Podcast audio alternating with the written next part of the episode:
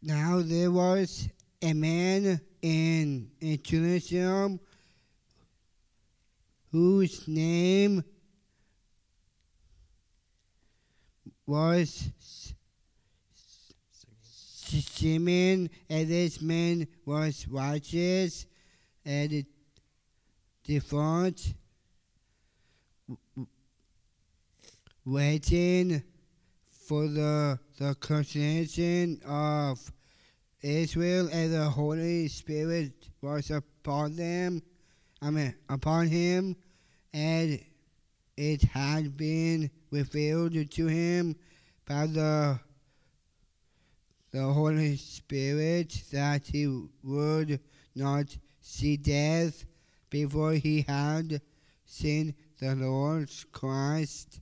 And he came in the Spirit into the temple, and when the parents brought in the child Jesus to you for him, according to the custom of the law, he took him up in his arms and blessed God and said, Lord, now you are letting your servant depart in peace according to your word.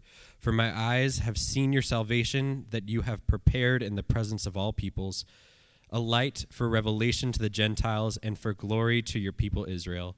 And his father and his mother marveled at what was said about him. This is the word of the Lord. Please be seated. All right, thank you guys. Let's uh, let's thank Mark and Tyler, and for that time. Man. Amen. Well, now um, as we as we uh, prepare to get into our, our time there in the sermon and in, in God's Word, um, I uh, I'm excited to introduce um, a, a, good friend of mine who's going to be preaching this morning. Um, uh, some of you have asked like, you work anymore? I didn't preach last week, and um, this week uh, there's a lot more than preaching. Let's just be honest here. It goes into my role, but no, I'm really excited um, because God has really provided a, a, a, some really gifted and godly um, people to to help lead our church. And so last week we got to hear from S- Stephen do an incredible job preaching about um, Jesus and his family, the r- r- refugees. And so this week um, I'm, I'm again excited to have a, a good friend of mine, Jared Carter, is going to be preaching um, this week, and he can explain and build up there to that. But I, I love Jared. He and his uh, f- family have become dear friends of ours, some of our uh, lo- longest friends since we moved back here to um, Tucson. So, with that, will you guys welcome up Jared Carter?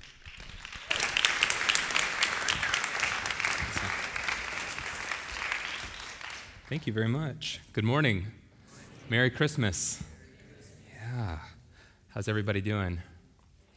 We're a week out kind of scary. Um, so today I'm going to be preaching through uh, this this portion of Luke that we just heard. One of my favorite portions of Scripture, and I'll get into that a little bit. What was really cool is I actually got to preach um, the same week last year from the same portion of text, and I never, I didn't think that I would get that opportunity again. So it's really cool for me to be able to to come up here and do that. Um, so thank you for that opportunity.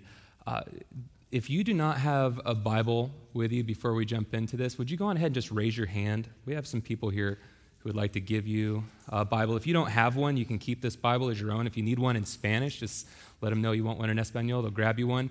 Um, we want you to have a Bible you can read in your own language, and you get to you get to keep those. And if you're like me and you have five of them at home, it's time to start bringing them back. All right.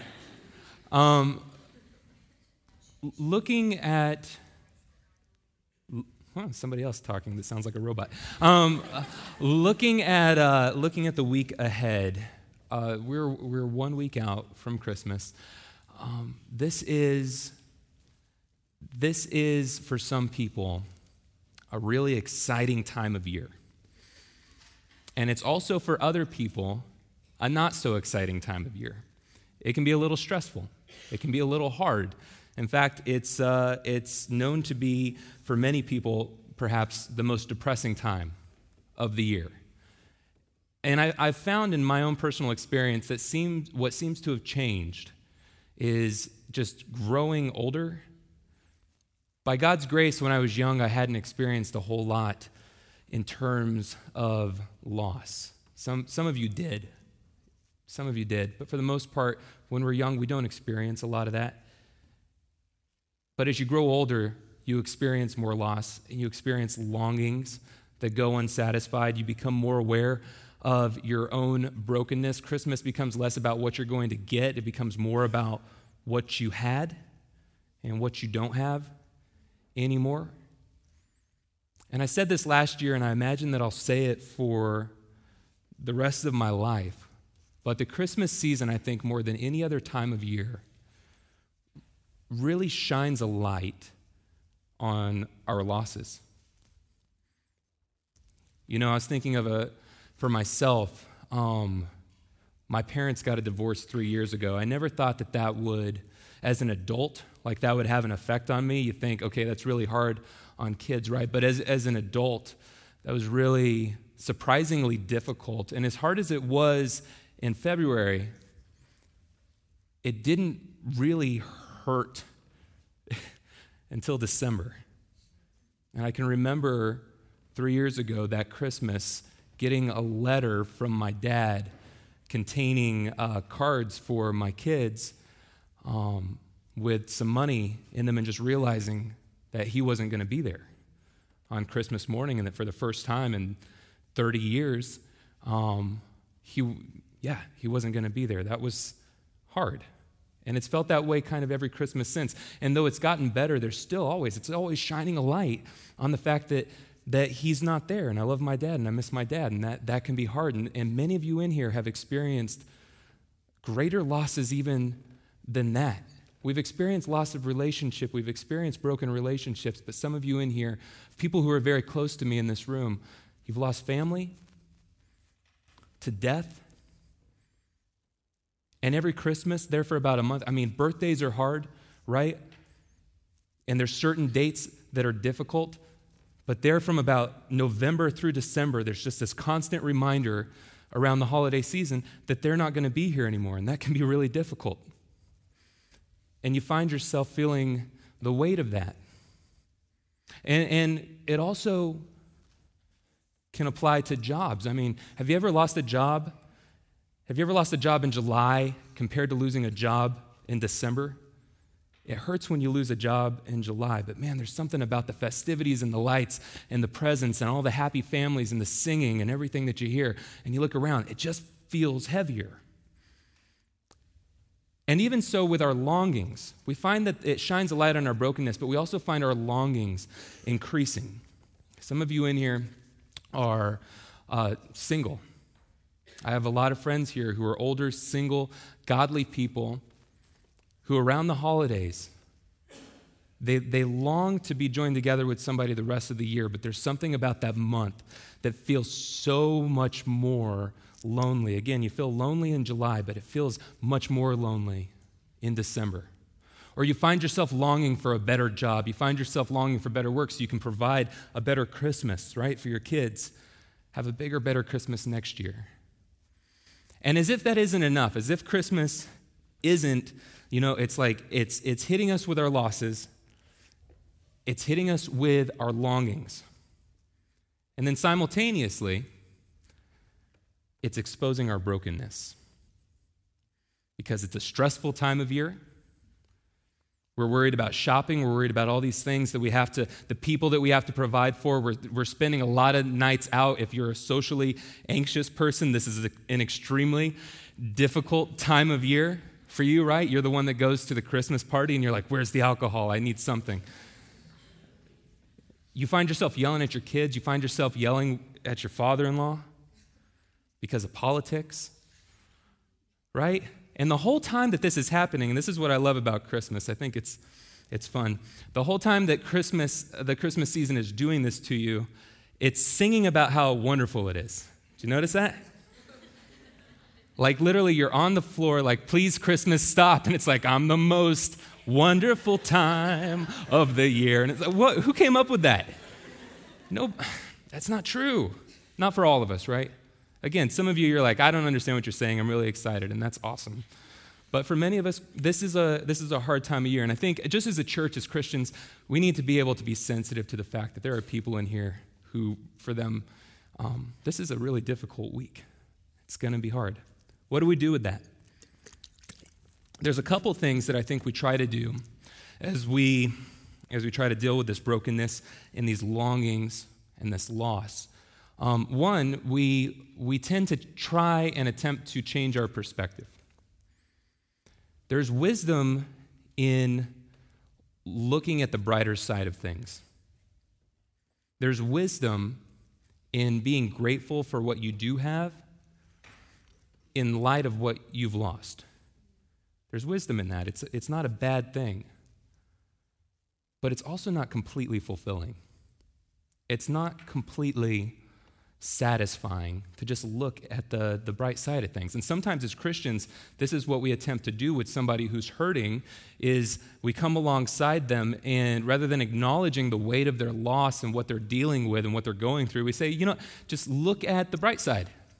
You lost your job well at least you have your health. But you know what the thing is about health? You may not have it tomorrow. You're certainly not going to have it forever. Well, you have your health, but you lost your job. You lost your job. You have your job. You lost your health. All of it. It's just like, it's not enough. You know what I mean?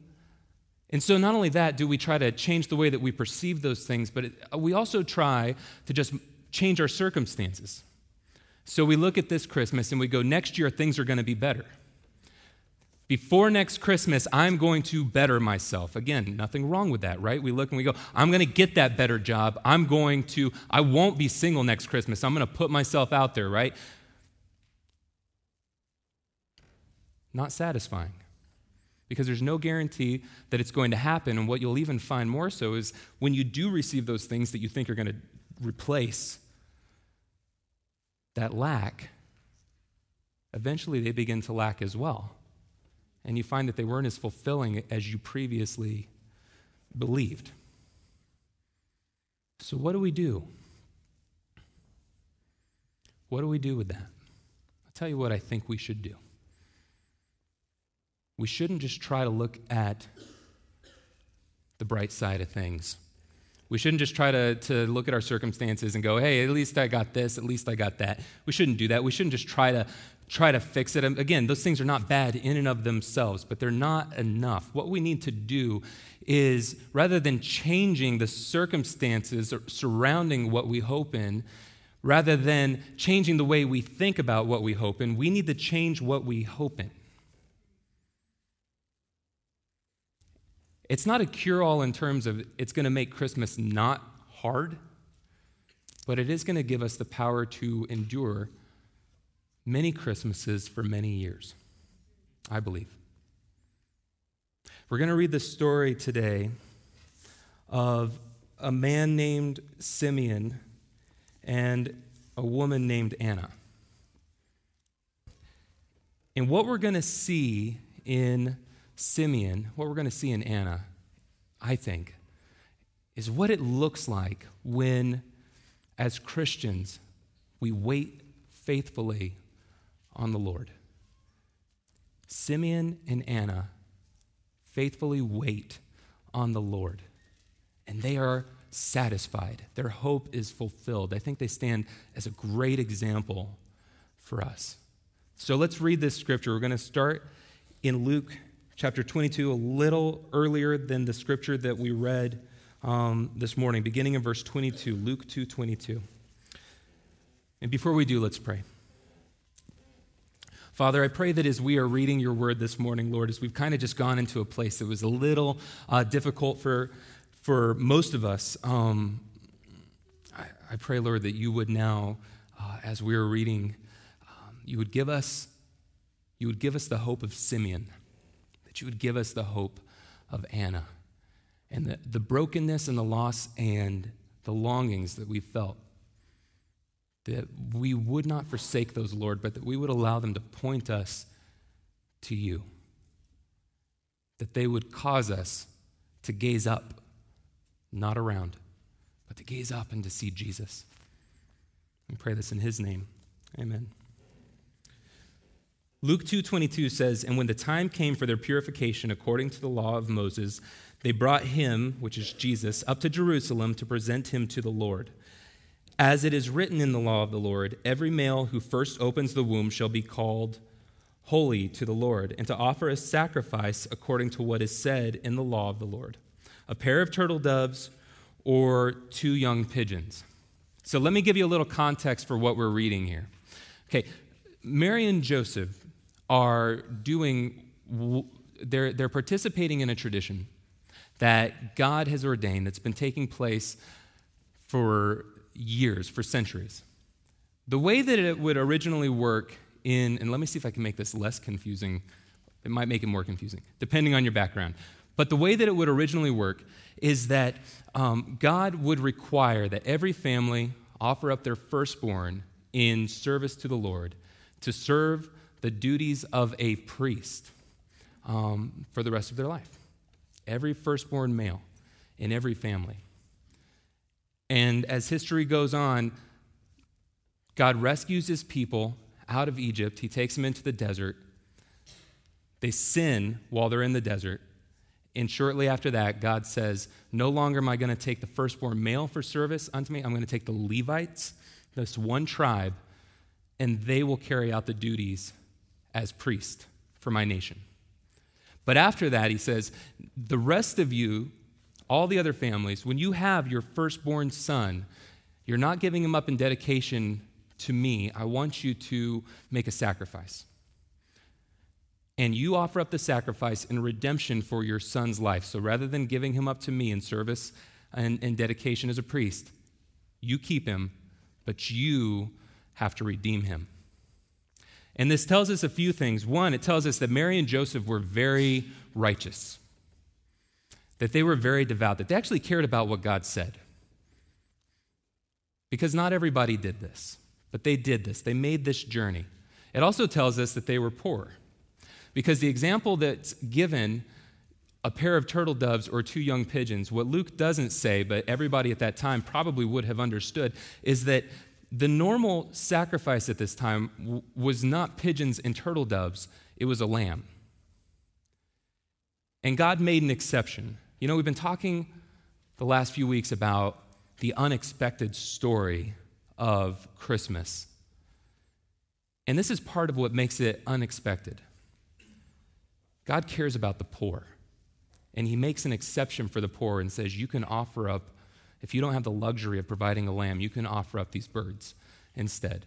And they do. And what's fascinating about this to me, if you think about Mary and Joseph going into the temple, this is kind of an aside, but if you think about them going into the temple, isn't it pretty amazing to think that they're carrying God in their arms? In Jesus, the Son of God, God in the flesh, as Dave likes to say, God con carne, right? God with meat.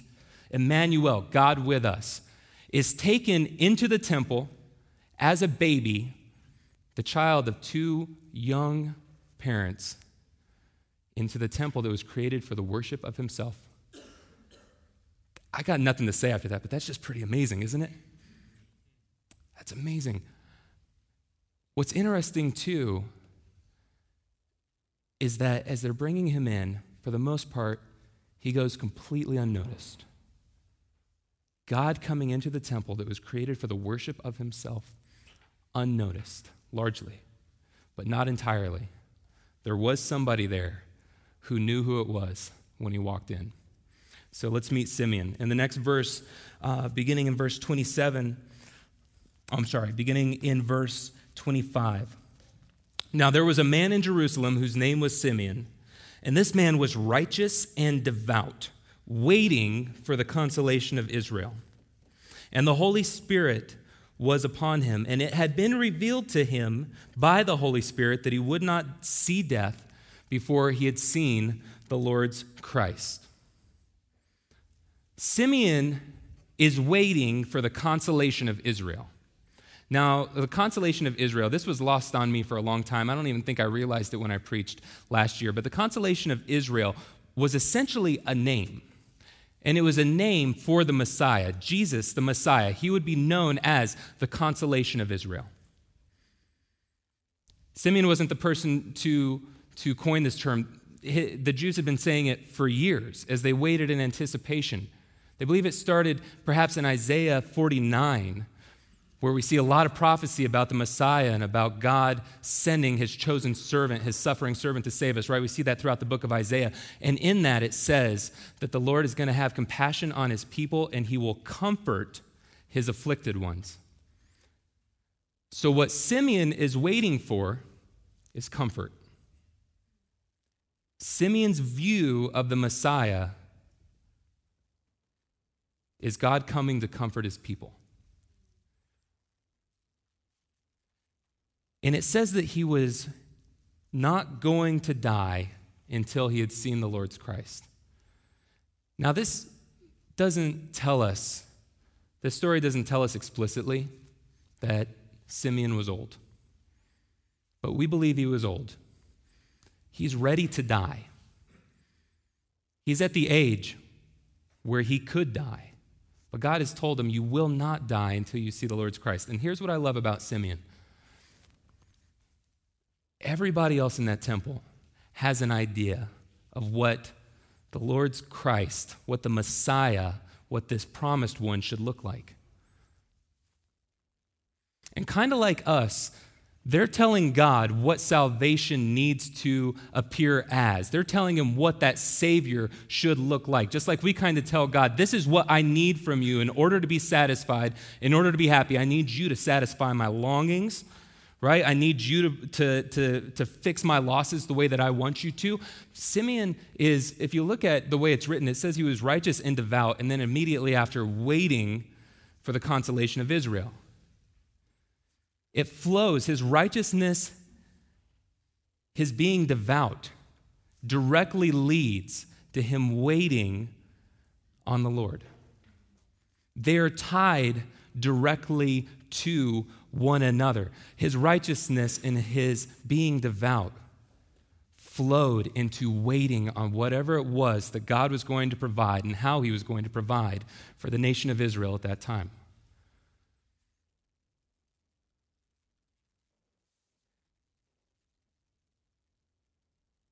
And I can't even imagine this, I can't even begin to imagine. You wait all these years. Maybe at this time, people are just looking at you and they're saying you're a crazy old man because you continue to come back to the temple. You continue to wait on the Messiah to show up, and it's been hundreds of years since we've heard from God at this point. And he's waiting and he's waiting, and maybe he's being disregarded, maybe he's being passed over. One morning, filled with the Holy Spirit, he walks into the temple. And the Holy Spirit taps him on the shoulder as a young couple walks in. A young, poor peasant couple walks in holding a baby.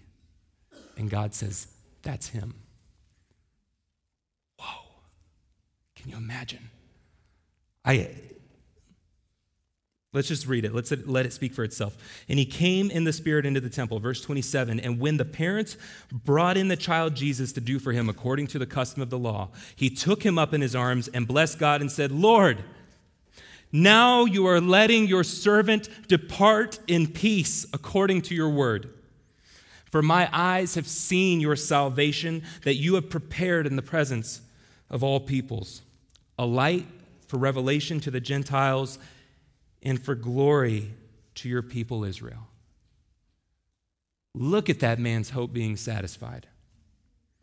Look at that man's hope being satisfied. A lifetime of loss, a lifetime of longing, an awareness of his own brokenness, and everything in that moment is completely satisfied to the extent in which Simeon can say, Now I can die.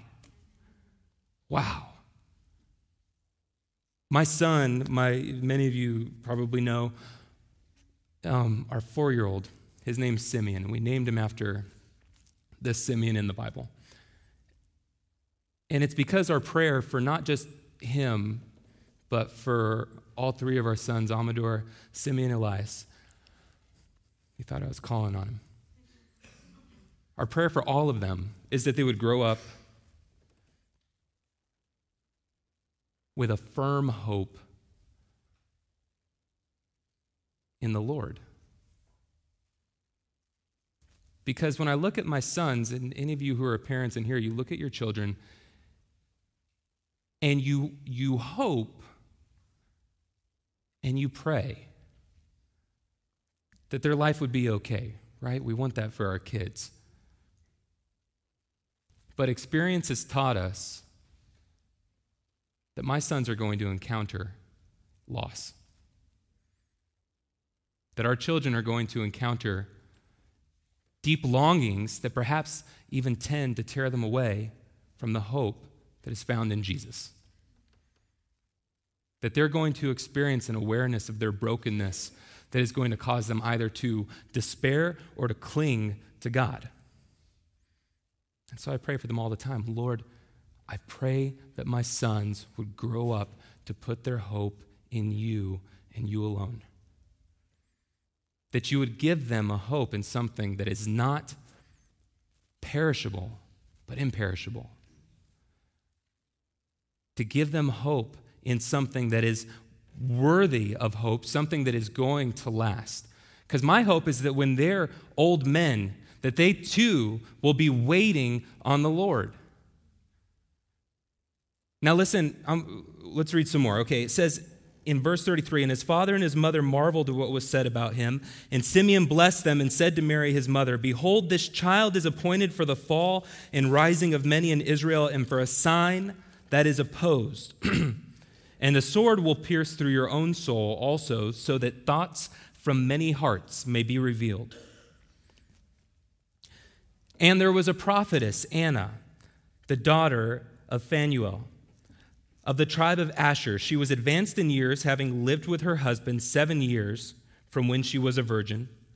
And then, as a widow, until she was 84, she did not depart from the temple, worshiping and fasting and prayer night and day. And coming up that very hour, she began to give thanks to God and to speak of him to all who were waiting for the redemption of Jerusalem. You see here again someone who's had a perhaps difficult life. We know that she has, right? She's 85. You know what the average life expectancy was during Jesus' time? 30 to 35 years old. She's 85 years old. She has outlived her husband. She has very likely outlived her children by decades. She has outlived her friends. I mean, I used to work in an assisted living facility. And people there in their 80s, in an age when people lived to be much older, had lost so much at that point. She had lost everything. But her hope rather than causing her to despair, rather than causing her to hope in something else, her hope continues to drive her into the temple every day. She and Simeon waiting on the consolation of Israel, waiting on the salvation that comes from God. And when they see Jesus, they are completely satisfied. They are ecstatic. Their hope has been realized. What a beautiful example that is for all of us. How desperately we need Simeon and Anna, how desperately we need to see followers of God, followers of Jesus, who know how to wait.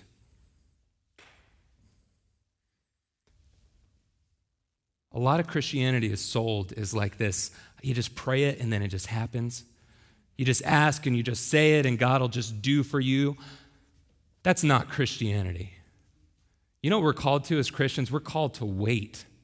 We are called to wait. We are called to be the best at waiting. That's what we're called to. And the reason that we're able to do that is because we look back at God fulfilling his promises in Jesus. And we look forward to Jesus returning. We look back and we see that God promised a Messiah. We look and we see a baby coming who grows up to be a man who never sinned, who died on a Roman cross for the forgiveness of our sins, and then not only died, but rose again three days later so that we could know that we are saved. We look back at that, that is like the source of everything for us as Christians. We live out every other part of our life, every other thing that we do as we seek to bring about the goodness of God's kingdom. It all starts with the person and work of Jesus. And then, then even as we're in the midst of that, we continue to look forward in anticipation that one day he's going to return and he's not going to come in the humility in which he first came, but he's going to come in, in glory and he's going to restore the created order and the communion and fellowship with God that we so desperately desire. We live in this place, and nothing else in the middle of these two places is meant to be our end all it's not meant to be the most satisfying thing. It's not meant to be what we put our hope in. We're looking back and we're looking forward. It allows us to live in the presence filled with the Holy Spirit so that we can endure. Right? But it's hard. It's hard. Thank God for Simeon and Anna. Simeon and Anna, like you and I, lived in between two hopes. It looked a little different for them. They looked back at God's faithfulness to his people. And they saw God leading his people out of Egypt. They, they look at him splitting the Red Sea so that they could escape. They look at God bringing them into the promised land. They look at God promising and God fulfilling, and they say, God has been so good to us in the past. God has been incredibly faithful to all of his promises, and there are promises that remain. And they would find their source of joy and endurance in the midst of trial and suffering by looking back and looking forward. God has fulfilled his promises. He has been good to us. He is going to fulfill his promises, and he is going to send the consolation of Israel. He is going to send the redemption. So we have here these two examples.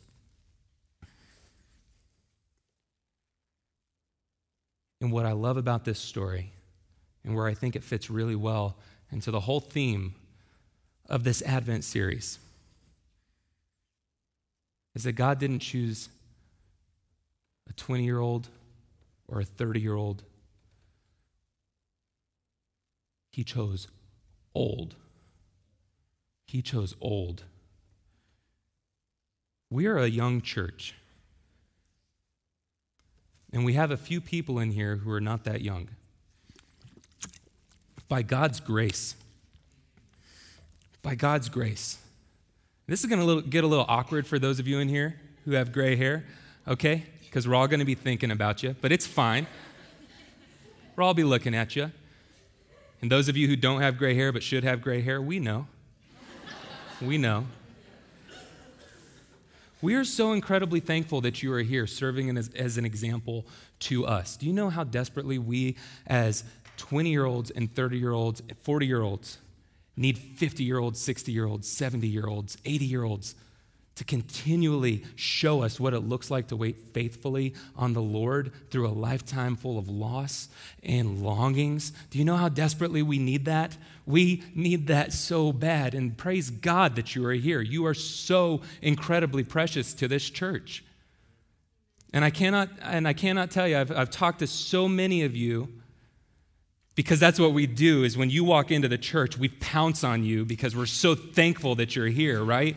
We pounce on you and I talk to you, and the first words out of your mouth, and it's understandable, is, man, this is a young church. Right?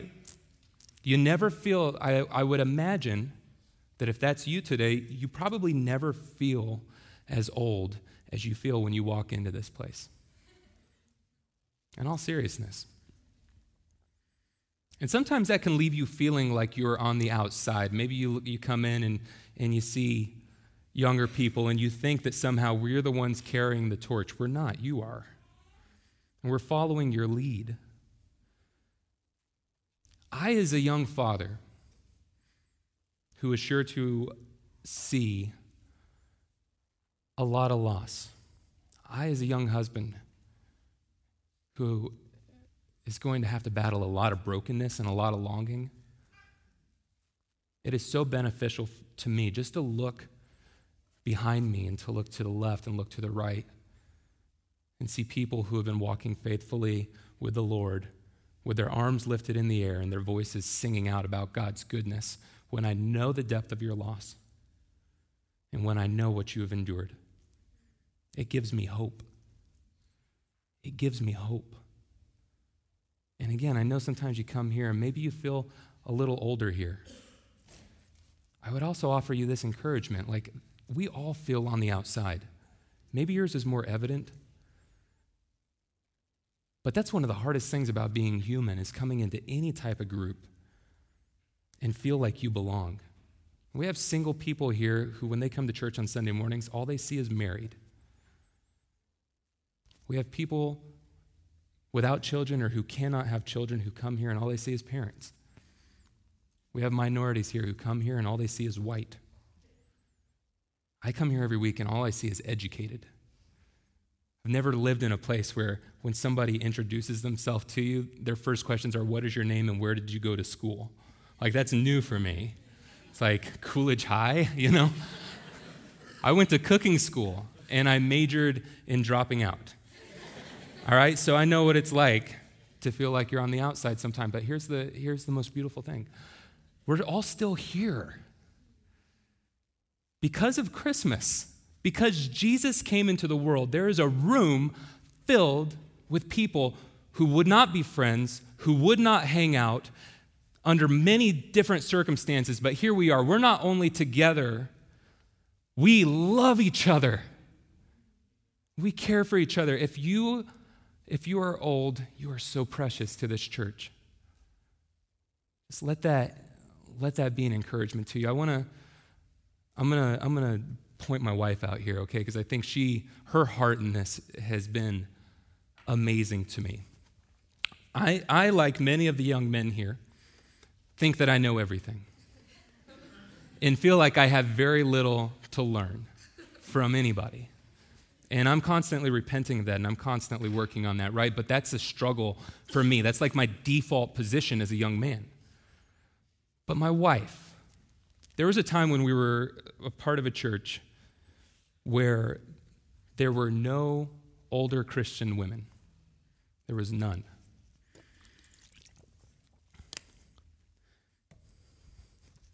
I married a crier, okay?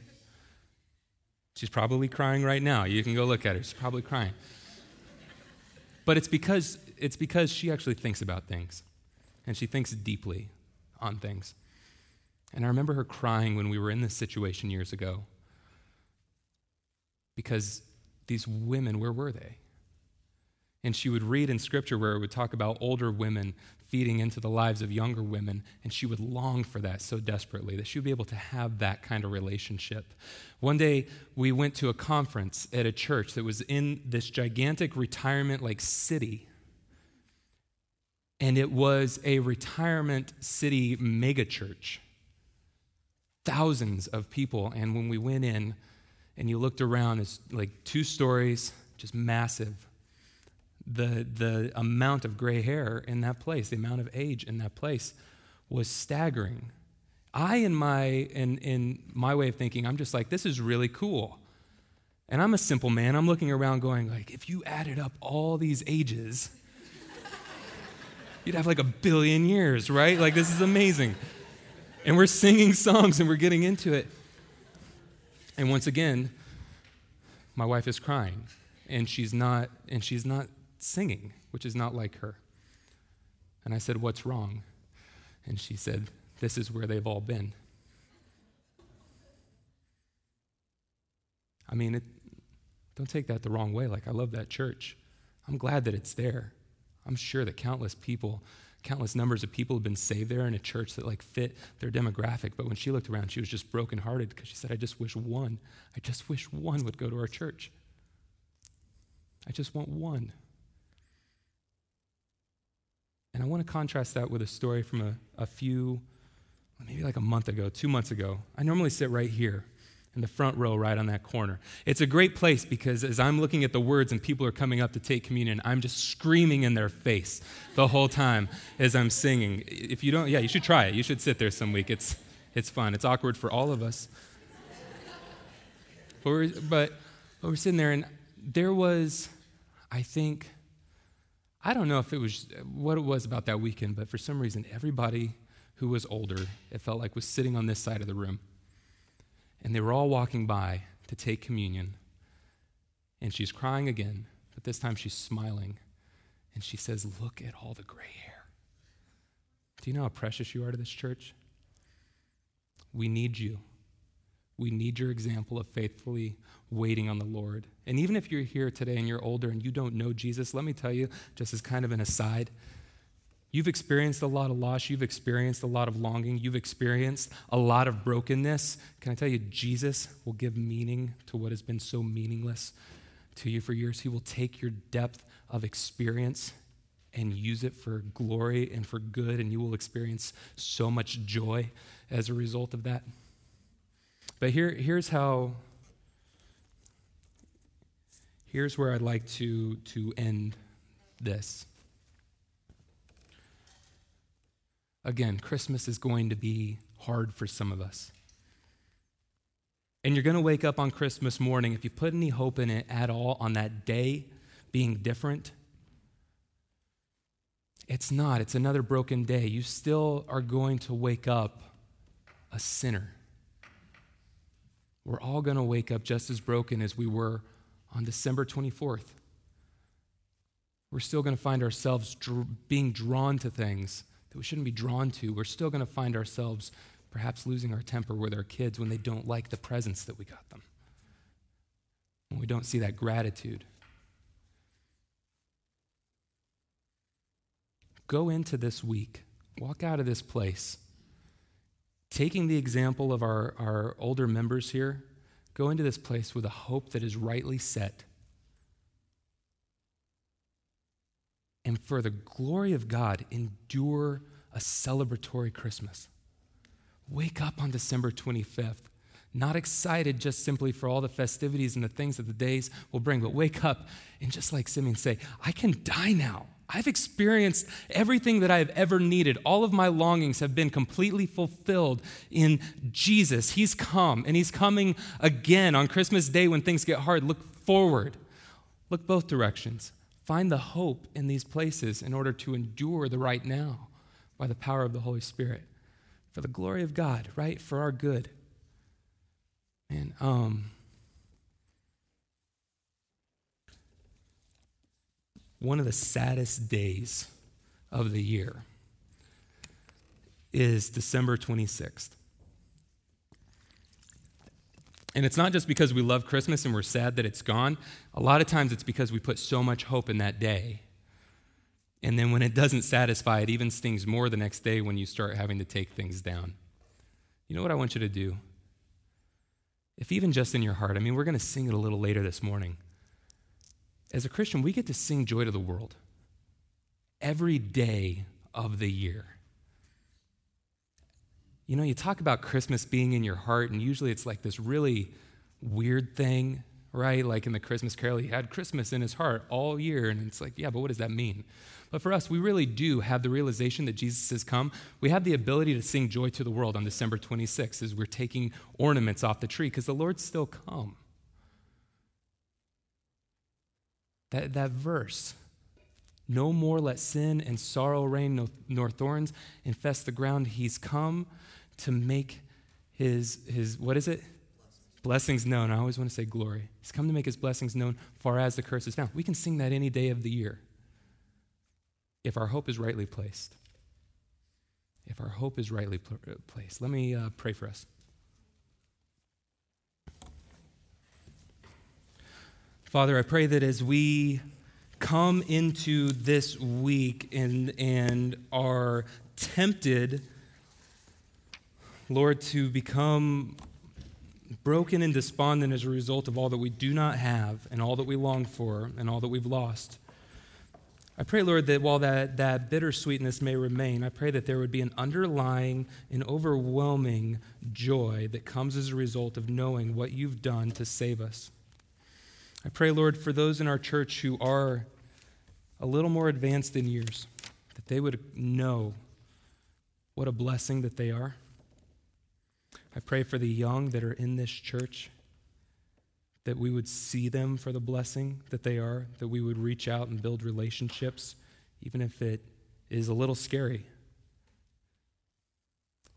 Lord, we thank you for Jesus. Lord, we thank you for Jesus and we thank you for what he's done for us. We thank you for the hope that we have looking back, looking forward.